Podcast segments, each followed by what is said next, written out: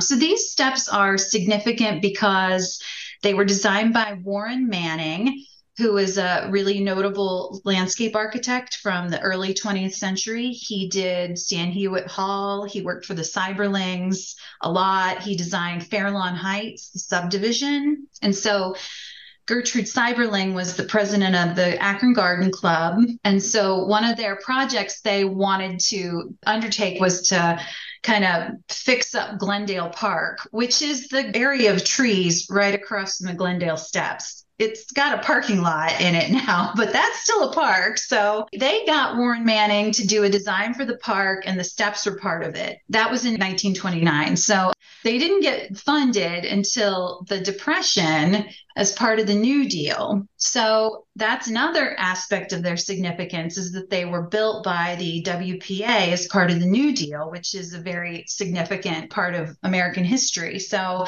the significance stems across several decades and touches different parts of, of history. And then finally, they're also architecturally significant because they're just really unique and represent a particular design style. So, as I understand the way that the those WPA projects work, I mean, it was a effort on the part of the federal government to get people who were unemployed back to work, and a lot of it was artistic, and they brought in people who were really skilled in their trades.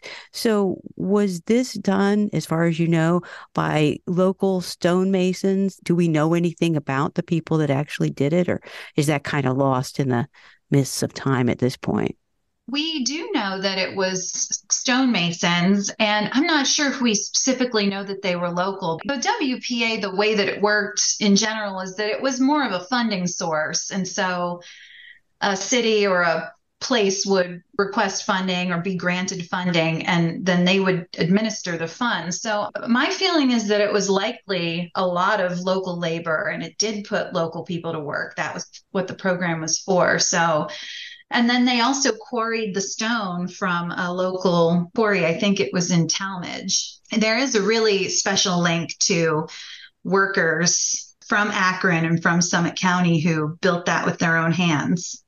Okay, excellent. So let's talk about the actual continued restoration of the steps. Now it's mm-hmm. on the National Register, so people from all over the country can come and look at it. But obviously, when they get there, you want it to look great. So, what is it that's going to happen next?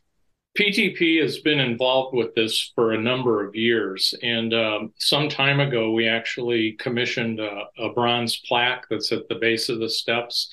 So we've always had an interest in the steps. And a couple of years ago, I began thinking really they're so monumental and special to Akron. It's also kind of a quirky neighborhood with Cadillac Hill there.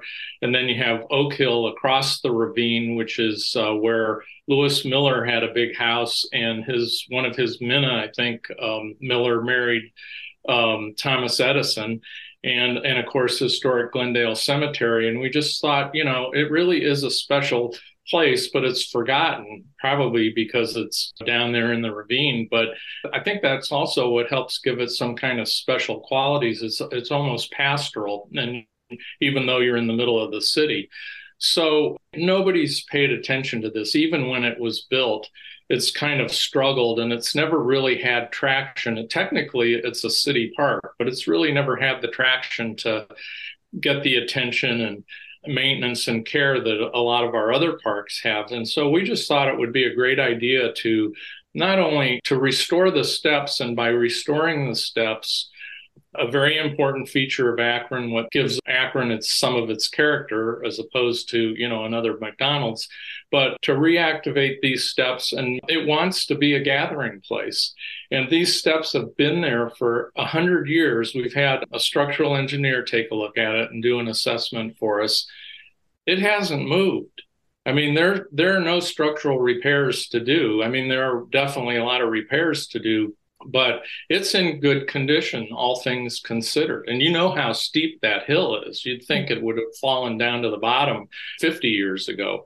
So, um, you know, it just had a lot of possibilities. And really, The steps are the centerpiece of those neighborhoods. And with all the things that are happening in downtown and some of the other adjacent neighborhoods, it just thought, well, maybe it's time you know, we can restore these and they can really be a, a nice amenity to the Akron community. So I'm thinking of it as a park, right? So in my mind, I'm looking at it and I'm seeing I'm seeing the parking lot and the steps.